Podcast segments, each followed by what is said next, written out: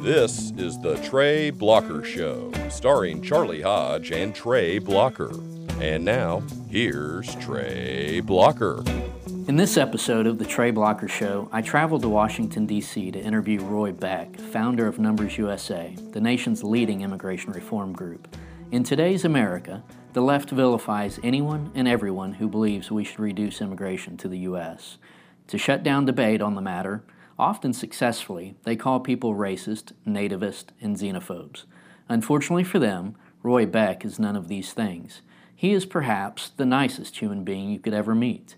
A painting of the late Congresswoman Barbara Jordan hangs in his office as a reminder of the work that she did on immigration reform back in the 1990s, a legacy that Beck carries on today. He is a gentleman, a scholar, an environmentalist in the truest sense, and a champion of working class Americans. I hope you enjoy the interview. Well, hello, everyone, and welcome to the Trey Blocker Show. Uh, we are in the nation's capital, Washington, D.C., and I am sitting in the office of Mr. Roy Beck, founder, president, and CEO of Numbers USA Education and Research Foundation, uh, which is the leading immigration reform group in the U.S. And the Houston Chronicle uh, has actually called Mr. Beck one of the top five leading thinkers on immigration policy in the country. Uh, so, Mr. Beck, I'm sure it's pretty clear what I'm here to talk to you about. Good to have you in my office. so, what do you think about Obamacare? well, you know, the great thing about being a silo, and there, Washington's full of silos, sure. single issue legislative organization is. Uh, we have one issue we talk about, and everything gets brought up and say, not our issue. Go ask someone else. We're probably down the hallway, right? That's right. well, thanks for taking the time with us. Uh, I want to get our audience a little educated on your background, where you're from, and, and where you grew up, what influenced you as a kid, where you went to school. So, you mind telling us a little about where you're from? Well, I grew up in the Missouri Ozarks, not all that far away, uh, near Springfield, little town of Marshfield, Missouri, uh, 2,500 people and uh, ended up going to the University of Missouri School of Journalism. Uh, got drafted. Spent a couple of years in the U.S. Army, and 1970 uh, to 72, and uh, uh, and went into the newspaper business. I'd worked for the Columbia Missourian in Missouri, Grand Rapids Press in Michigan, Cincinnati Enquirer in Ohio. Ended up in in the 80s for six years in Oak Cliff, Dallas. Dallas. Right. So uh, I served my time in Texas uh, during that period. Everybody needs to serve a little time in Texas. Uh, it's good for the soul. uh, we we enjoyed that very much. My family. We raised a couple of boys, at least part way, in uh, Oak Cliff. we uh, we ended up in Oak, uh, Oak Cliff because in the Lone Star Industrial Park there was a, a newspaper, weekly newspaper called the United Methodist Reporter Okay. Semi-autonomous newspaper, uh, had about 500,000 circulation among Methodists nationwide, and uh, spent a lot of time at in and out of DFW. Sure. Probably a couple of weeks every month, flying around the country and doing stories about the intersection of the of United Methodist churches with all kinds of social economic issues uh, uh, that during that time. It was a great period. We enjoyed Texas. Then I ended up coming to Washington with the Newhouse newspaper chain, which is I believe is still the third largest chain in the country. Right. And I was responsible for covering Congress uh, with a team uh, that worked for me uh, for eight newspapers in Michigan. Oh, wow. Around 1990, I was covering committees that were working on revising the Immigration Act. Uh, there have been some the really big, major redos of immigration policy happened in the early 20s, and then again a little bit in the early 50s, big time 1965 again around 1980. 1986 was when the big amnesty was passed. Right. And in 1990, most people don't think about 1990, but that was a time when they decided that even though immigration had been increased by a, at least double over what it had been uh, in the 50s and 60s, they increased it again by another 40% or so. Uh, and I was covering that legislation uh, as it went through the committees, and uh, it passed in September, and it occurred to me that most of the issues that I'd been covering as a reporter by that point, almost 25 years, uh, were really impacted by, and going to be impacted even more, by this big increase in immigration. And I uh, just found myself deciding I wanted to, was ready to change careers, become an author. So I ended Sure. up ended up writing four public policy books, did a lot of magazine writing, had an Atlantic Monthly article that sort of propelled my career. And in 1996, I started this organization, and that's what I've been doing ever since. You know, Mr. Beck, I've noticed uh, from doing this podcast, uh, the, my most humble guests, typically, if I'm looking at my timer, they have gone through their entire life history in less than five minutes and move on to, to substantive topics. So I'm going to make you back up for a second, if you don't mind. That's fine. Uh, I, I noticed in your in your bio that you are the son of a milkman. Now there there are ver- I, I assume various uh, iterations of what a milkman is. Right. Did, did he did he tug on udders or did he deliver some milk? Well, he he grew up on a little uh, dairy farm, uh, a subsistence dairy farm in the Ozarks. But if you look here on my walls, you'll see here's a calendar, the type of calendar given out every year, Beck's Milky Way Dairy. Uh, and here's a here's a, a, a painting of uh, the Centennial Fourth of July parade in 1955, and there's a green milk truck. Okay. that's my dad's milk truck. Wow. He uh, he got out of the World War II, came back, and took over a little dairy, uh, the kind that used to have, you know, Right. bef- before the packaging revolution, and uh, he would buy milk from the nearby farmers. He would pasteurize it, bottle it in these glass bottles, Okay. and then the next morning he would deliver it door to door Right. throughout the town. Right. And uh, so I grew. He started that the, the year before I was born. Uh, he he exploited me mercilessly by by tying me to the front of his milk truck in some of the early parades, uh, drinking the milk. Okay. Uh, but I, I grew up helping him deliver milk. no chance door. of you getting osteoporosis That's soon. right. Assume. So I, yeah, I, I grew, and uh, they used to at the at the barber shop, which is kind of like a Mayberry RFD, uh, Andy Griffith Show barber shop. Right. When I was a kid, I used to go in there, and uh, you know the old man would be sitting there telling stories. I'd come in, and they'd say, "Hey, Bertaldi, that's the barber. Uh, whose whose boy is this? Well, it's Warren Beck's boy." And then they'd say, "Hey, uh, what's your name? Roy, that's Roy Howard." Roy Howard, anybody ever tell you you look a lot like your milkman? and they would they would laugh. That- laugh. that joke had- never got old, I huh? had, and I had no idea until I, I was a lot older. what that meant. So anyway, I was the milkman's son. There was no question. That was my identity Okay. growing up. And I grew up. My dad was, I mean, you know, he was World War II. He was uh, he, he he he did not. He was artillery uh, officer, trained artillery, and was supposed to be part of the invasion of Japan. Oh, wow. But they dropped the bomb Right. on, on his way over, and he instead was part of the the first year occupation, mopping up around Japan. Oh, wow. But he was a great great patriot, American Legion. Did I, I, I by the time I was in fifth grade, I was playing taps at military funerals. Oh, Did wow. that all through Okay. until I went off to college. Do you still drink milk? I do. okay. Didn't know if you might be sick of it by now. Uh, so, what made you want to go into journalism? Uh, well, you know, I had, a, I had a, my dad's father, who had a third grade formal education and ran that subsistence farm. He was for over 30 years a, a weekly correspondent in the local weekly newspaper uh, for his rural area. Okay. He had written a couple of small books, and uh, it was like I was just around that kind of thing, the writing. And uh, so I wanted to be a writer. And by the time I was seventh grade, I started reading these, reading things about becoming an author, mainly thinking about writing fiction. They talk about people who, well, it's a really good idea to be a newspaper reporter first. Okay.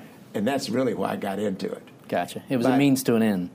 But then once I got to doing it, you know, I loved it because you have you can be a kid right out of college and immediately you're you know you got you, you you're allowed to talk directly to the mayor, ask the mayor tough questions. Right. Uh, I, I, the top business people.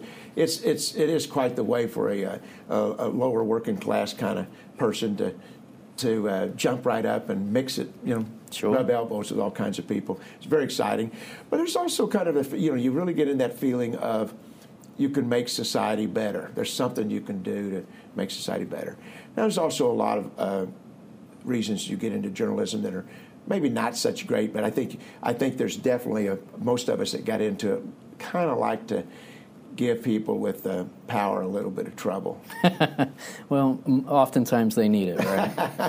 uh, I, I, read in your bio that you, you used to teach Sunday school. Are you still teaching Sunday school? I'm, well, I, I, am a rotational teacher right now, but I, I, I did uh, 10 years of teaching junior high and high school Sunday school. Okay. And uh, but most of my life, I I've done teaching uh, adult Sunday school. Did, do, you, have a favorite Bible story that you like to share when you had your teenage teenagers in the room? Was there a go to? You know, uh, with teenagers, there's two things you you want. You really want them to avoid getting themselves and making decisions that will make it tough for them the whole rest of their life. Right. And you know, there's four or five major ways you can do that. Sure. Uh, killing yourself one way or the other is the worst way, but but you know, so you, you want to do that, but at the same time, you want to constantly remind them that nothing you do moves you out of the uh, love of God. You kind of want to that's an important thing. That the verses on that very important to keep kids from getting so depressed. They think about suicide and things like that. It's like so that's there's a tension there. So. Um, I, I, can't say that there's exact uh, Bible verses, except I do, I do like, I do like to use that verse about uh, you know that nothing, you know, and it goes through the list of all the things. No, nothing can, can, can separate you from the love of God. Right. And uh, the other one is uh, Jesus's uh, uh, uh, saying that I've come that you may have life and have it abundantly. Uh, so this idea, I, there's there's definitely a place for sacrifice, but it's not. But that we, you know, really, there's a, it's it's okay and it's good to to uh, seek an abundant life, and then let's figure out what does abundance mean? Right, right. No, I think that's important. So you mentioned that you've you've written several books over the years, and you've covered various topics from the environment to ethics, religion, and public policy, which in immigration, all of those are my favorite topics. Yet I have to admit I've never read one of your books. So on the on the airplane ride up here, I got on Amazon and I ordered a couple. So oh, I, I, will be catching up soon. uh, but you know, one of the reasons I wanted to come up here and talk to you is is even amongst the the political class that I run around with, folks who you would think are pretty well informed about public policy uh, don't really understand the immigration policies in the United States. Uh, they don't aren't aware that the United States currently allows over one million people to come to this country every year. So I, I wanted to get you to explain to our audience exactly what those policies are today and, and how that's affecting where this country is going. Well, when I started this organization in 1996, we, we called it Numbers USA. It's the Numbers USA Education and Research Foundation. Uh, and uh, we called it that for a couple of reasons, uh, but mostly it's like we believe that the most important factor in immigration policy is the numbers. It's how many people you're bringing in because uh, every one of those individuals is, is, is a human being and right. everything that involves. Uh, we also wanted to signal that we were not an organization that was focusing on the character and characteristics of the immigrants. Now, it's not that that those aren't significant. Uh, it, it, obviously in different situations it makes a difference on whether you're bringing in a nuclear scientist uh, who's going to uh, you know be uh, uh, worth you know quarter million dollars a year or whatever, or right. whether you're bringing somebody that that has no education, no skills, and, and, and, and maybe really can't even justify the minimum wage. That does make a difference, but overall we believe that the, the issue is the overall numbers. And also, sometimes people, when they get into the question of who the immigrants are, uh, it can become too critical of the immigrants themselves. Right. And our, our, our policy has always been that, that uh, whatever is wrong with our immigration system, it's not the immigrants' fault. Uh, the people who've come legally have, have taken advantage of something that we've offered. Sure and the people who come illegally, they have it's they are, they are guilty of having broken the law, and nearly all of them know they have. But they've also broken the law because we've made it easy to break the law right. and to stay. So, uh, I, you know, say that, but the numbers are really important. We were in the 50s and 60s, we took in about a quarter million a year. Uh, legal numbers. It turned out that that was actually the, about the average between the beginning of our country in, in uh, 1787 and 1970. About the average at that time was about a quarter million a year. But it Okay. had gone up, it had gone down. That was about the average. Uh, because of the 1965 Act, uh, which we can say something more about if we need to, uh, there was a big change. And by the 70s, it was getting up into the 400,000s. Uh, by the uh, by the 80s, it was up, uh, getting up around 600,000. And then by 19, 1990, after that law change that I said caused me to get Right. into this full time, Right. it's been it's averaged a mil, over a million a year since 1990. Okay, what what causes all that? Well, there are some there are some caps. There's some ceilings along the way. Uh, they all operate together, and it does seem like that since 1990 we're kind of uh, at an equilibrium. It is it's the legal immigration is not rising by much. Uh, it, it, it maybe we can hit 1.2 million, uh, but it's it's around a million. Okay. There are people who are brought into this country because they have something specific to offer the country. Right. And that's usually that's a skill. Uh, that's generally the case. There are people who come to the country because they are related to somebody who's already here. And then there are people who are allowed into the country for humanitarian reasons. And that's basically it, those three things. Sure. So I think when you think of it that way, it's fairly simple. Uh, the, the uh, but the what really has caused the numbers to, to balloon is the fa- this relationships being related to people. We take in about 140,000 people a year based on an employer seeking to employ them. Okay. So out of over a million a year, only 140,000 come in ostensibly because they have something to offer Right. to the country. Everybody else is something else going on there, and that's part that's part of the problem. We have an unlimited number. There's there's there is no number of how many people can come in because an American citizen has married them or adopted them. Now, adoptions are not all that much, but the marriages are huge. The marriages are up, you know, over three hundred thousand a year. Uh, uh, that's that's a lot of that's a lot of marriages. No limit to that Okay. my organization uh, does not oppose that. We believe that that's part of the liberty, part of the, the, the rights of citizenship that you would be able to marry people outside your country. Sure. And adopt outside your country. Um, but since 1965, when we opened immigration up to every country in the world, So what was it before 1965? before 1965, from 19, until the 1920s, we had almost open borders. You couldn't Okay. come in if you were ill, sick, Right. and if they thought you'd be a public charge. Sure. And we didn't have a social safety net. So uh, during the Great Wave, uh, you know, around 1900, uh, maybe, you know, maybe a third of all immigrants went back home because they couldn't make it. Oh, wow. And there was no there was no welfare system to take care of them. So, but even during the Great Wave, uh, what were the numbers like The, then? the Great Wave uh, averaged averaged uh, you know 500 to 600 thousand. Right. About what it got back up to in the in the 1980s. okay. So um, th- that was the open borders part.